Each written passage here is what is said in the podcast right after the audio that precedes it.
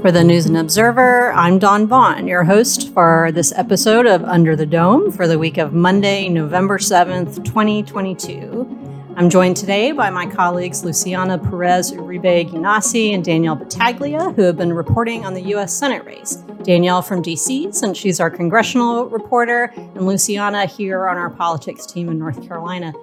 Folks, we are we are here. It's actually it's actually happening. Uh, if you're listening to this on Monday, polls open Tuesday morning. So let's talk about a different poll, uh, kind of poll. Danielle, recent polls show some North Carolinians don't know much about the race. So tell us three big things to know, or however many, two, five, to know about Democratic candidate Cheri Beasley and Republican candidate Ted Budd. And those of you who already know who they are, you can uh, just listen to our recap. It makes me sad that people don't know who they are for how much I've been covering them. Uh, but I'd say three things to know about Ted Budd. He's supported by former President Donald Trump, which really gave him a leg up in the primary. Um, it basically pushed him ahead of his two opponents, Pat McCrory and um, Mark Walker. Why I couldn't think of his name. And then I know it was so long ago. And um, he has served as a representative um, over parts of the triad for three terms now. He's in his third term technically. He he corrects me on that when I say that. And then um, Republicans desperately want control of the U.S. Senate race. I mean, Senate race, the U.S. Senate. So getting that chamber is very important to them, and so maintaining what is currently Senator Burr, who is also a Republican seat, is very important to them. As for Cheri Beasley, she is formerly North Carolina's um, North Carolina Supreme Court Chief Justice. She would be the first African American elected from North Carolina to serve in the Senate, and only the 12th in the history of our country, which is amazing to me that there's only been 12. Um, and securing that seat would mean that Democrats maintain control of the chamber, which is really important. So her getting that seat would help because right now there is a Republican in there. Um, the control of the Senate right now is by two people, and those are independents who caucus with the Democrats. So they um, they really want to maintain control. Control of the chamber is also something at our uh, state level, which we'll talk about maybe toward the end of the show, since we recapped that last time. Um, Luciana, you've been working with Danielle on the on the ground in North Carolina uh, coverage of the U.S. Senate race and talking to voters. So, what have you learned about the voters during the campaign season? Hi, yeah. So the past few weeks, uh, well, no, actually, the past few months, I've been talking to um, a lot of voters going to Beasley and Budd campaign events across the state and then most recently, uh, I got to speak to a lot of voters in different counties for a uh, kind of bigger project article that published today. So that's been interesting. If you all haven't read it yet, go to newsobserver.com to read Luciana's coverage, all of our politics uh, team coverage. We have a voter guide with candidate questionnaires, everything you need to know if you're not sure what you want to do tomorrow. Uh, so, Luciana, where all where all did you and and Will go? Not Will Doran, Will Wright, our uh, colleague in, in Charlotte. Yeah, so Will Wright and I went um, to six different counties, and those were Durham, Nash, Mecklenburg, Randolph, Robeson, and Scotland.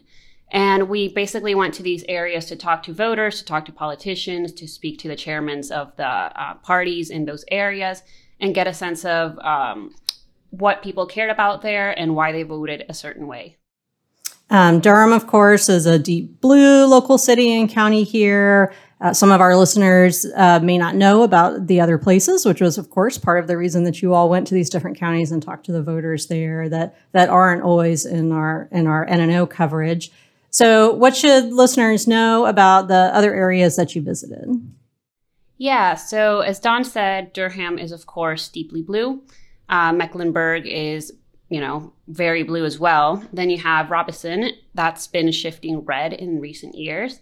And then you have Randolph, which is very, very, very red. And then Scotland and Nash are both purple, and they kind of um, switch around during elections in terms of, you know, which party they opt for.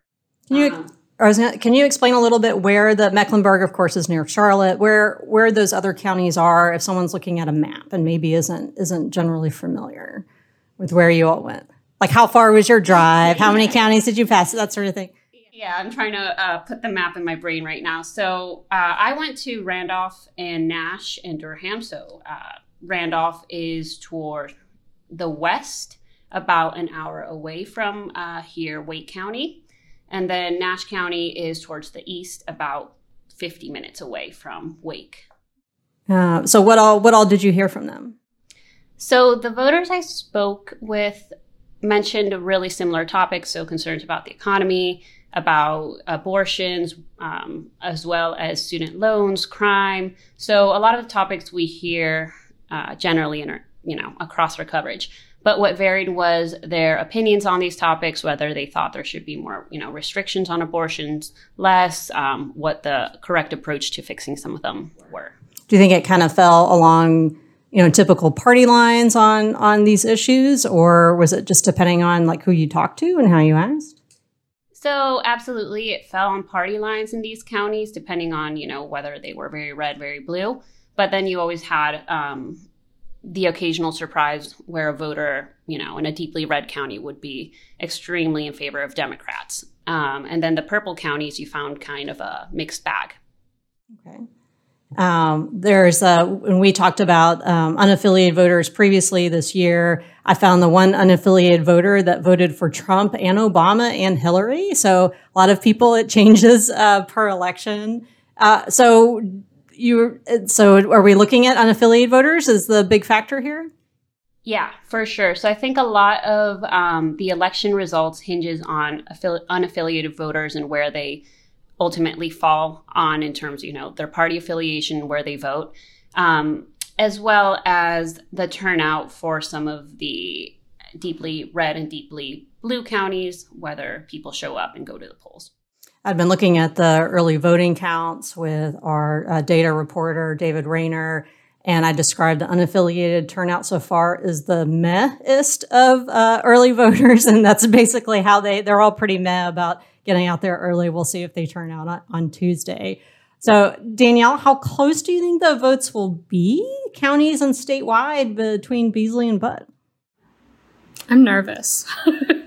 I'm like nervous. Um, I so I was listening to Do Politics Better this morning. They said 4%, and I'm hoping we get that high because, you know, everyone expects at this point for Representative Ted Budd to win the seat. And I think that's probably right at this point.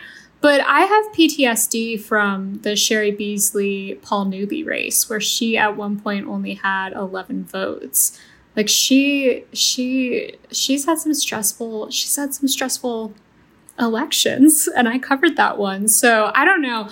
We have like this whole pre-election post-election plan that counts on somebody winning and I think we need a plan B because I think it could be very close and we may not have results election night. But we'll see. Let, let's see if I get proven wrong. So that's a good segue to how things might be at the end of um, election night for what I'll be focusing on Tuesday night. So thanks for adding to my stress tornado. You're welcome. All right, we're going to take a quick break and we'll come back and talk about uh, stress tornadoes, and which is I just came up with that, and uh, our picks for headliner of the week. So we'll be right back. You're listening to Under the Dome. I'm News and Observer Politics reporter Dawn Vaughan here with my colleagues Luciana Perez Uribe Guinassi and Danielle Battaglia out of DC. So before the break, we were segueing from top of ballot to, to the rest. So, Dawn, what's leaving you so stressed on the rest of the ballot? Nothing at all. Um, well, first of all, for those that we talk about, it's wild to think that state lawmakers are down ballot because it's so significant. Uh, but they are compared to the Beasley Budd race. And even further down the ballot are all your local races. So, again, I'll plug our voter guide, which our local government reporters have also worked on extensively, depending on what um, in the triangle here, we have everything for Durham, Orange, Wake. Uh, and uh, so we've got in Raleigh, the mayor, we've got Wake County commissioners, we've got a couple bonds on the ballot, there's sheriff. So check your um, local local coverage that we have um, here in the Triangle, or if you're listening from further out in the state, the the coverage there. So, but in the middle of the ballot are 170 races, and it's control of the General Assembly. I've been writing a lot about that, about what what kind of shifts we could see. And a month or so ago, I wrote the three scenarios of Democratic gains, uh, Republican gains, which would mean potentially supermajorities in one or both chambers, or everything is the same and it's just Groundhog Day at the next legislative session, which is that Republicans retain a majority um, in each of the chambers still. And there's a good chance that, that that's what it's going to be. The it's pretty close the gains that they would need to make on the Senate. Just two races to gain a supermajority. It's a little more uphill for House Republicans to do the same.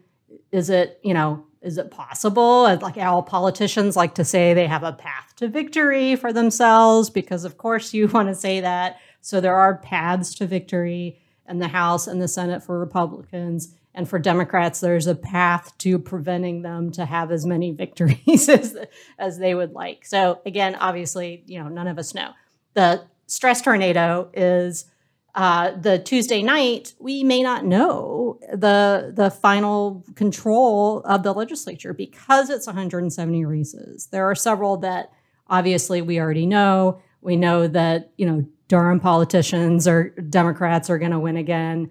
We know that uh, Senator Berger and Speaker Moore running unopposed, they're going to win.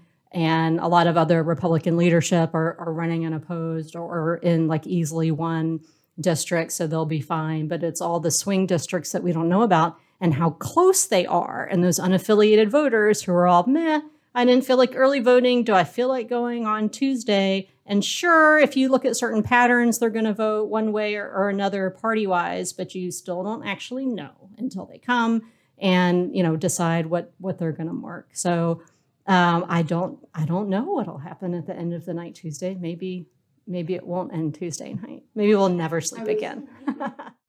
I, I was just talking to one of our uh, political scientists who always, you know, tells us what's going on in the world. And he said he wouldn't be surprised if some of these tight races aren't decided till canvassing. Is that what you're thinking? Are you worried about that? I'm hearing that it's there's yeah there's going to be potential recount stuff, and we're not gonna we're not gonna know. So you know best laid plans and all, and so we'll just, you know, go into it thinking maybe we'll find out and just be, you know, pessim- uh, optimistically pessimistic, where, you know, if we find out, great. And I'll write that story. And if we don't find out, you know, I'll, I'll write the story no matter what. So anyway, please uh, continue to listen to, uh, to and listen and read all our, all our coverage. So, um, we are going to turn to our headliners of the week. I'll go first because it relates to exactly what we were just talking about.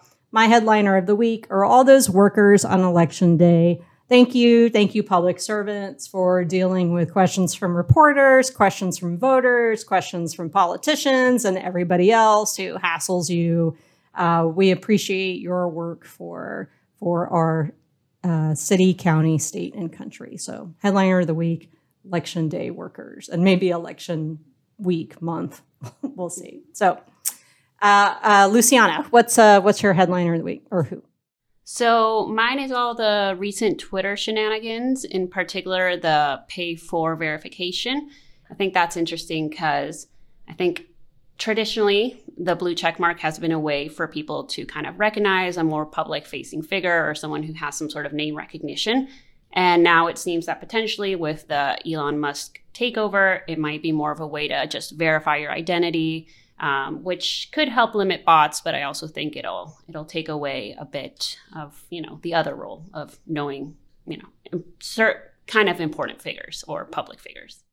It'll be interesting to see if employers whose employees use use Twitter, you know, reporters, for example, will pay for it, or you pay for it personally. And what are you paying for? Is it enjoyable? Sometimes, maybe, sometimes not. I know you all love my legislative building uh, tweet photos, but I don't know. You know, we'll we'll see uh, how much Twitter is enjoyable beyond. You know, I don't know. Today, as we're as we're talking on Friday, um, reports last night said that you know half of Twitter's workforce is being shown the door. So um, we'll see what, what they have to say. I've lost over 30 Twitter followers since Elon took over, and I want to know where they're going. Oh, I saw that too. Yeah. Well, part of it, I didn't, you know, it could be bots, it could be people piecing out, yeah. it could be who knows. Yeah. I've heard a lot of the Twitter workers are in California and they have, like, I think a 90 day uh, rule that you have to give notification when you're going to fire them. So I'm wondering if that's going to play out in any way, like in the court. I want, yeah, I wonder that too because I saw in North Carolina something similar, and it's like you know, depending on the number of workers that you're getting rid of, you have to notify because of the impact to um, to the economy. So, and the sales under federal investigation, so things are always tied up in the courts. Oh, we didn't even, one one more like quick mention. The their Supreme Court races also on the ballot. Can, we talked all about that last week, but uh, don't forget that. See, there's a lot on your ballot, so check out our check out our voter guide. Okay, I'm ex- also excited about Danielle's headliner um, because I know what it is. Danielle, what's your headliner?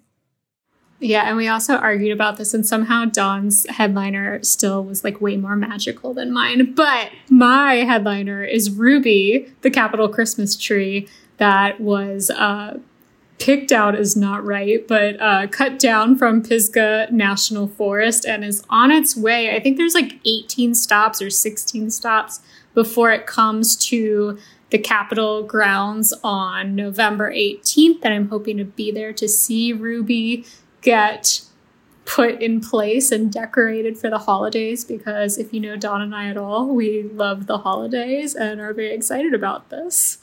Danielle and I also uh, both lived in, didn't know each other then, uh, lived in Northern Virginia for a long time growing up. And I can tell you um, from what I learned then and, and what I've done when I visit my, my parents as an adult is that the, the U.S. Capitol tree, if you're a tourist is, or if you live there, is the tree to go see. The White House tree, sure, that's fine. But there's lots of lines and the Capitol tree is just there on the lawn. You can get closer to it. It's just an amazing, magical, like DC holiday experience. So we were going to see it together last year, but then I had a COVID exposure at the Capitol and I had to cancel, and I was so sad. Yes, this is a much more optimistic uh, holiday season than, than previous ones around the country. So so yay, holidays are coming up. We can look forward to that at least to uh, you know dissipate our our post election uh, stress coverage and everything else. So. Um, all right. Well, thanks for listening today. Um, I'm Dawn Vaughan here with Danielle and Luciana. We'll talk to you next time after the election. For more from our politics team, subscribe to the News and Observer at newsobserver.com slash subscribe. Follow us on Twitter at Under the Dome and NC Insider, and sign up for our weekly political newsletter, also called Under the Dome, at newsobserver.com slash newsletters. Thanks for listening.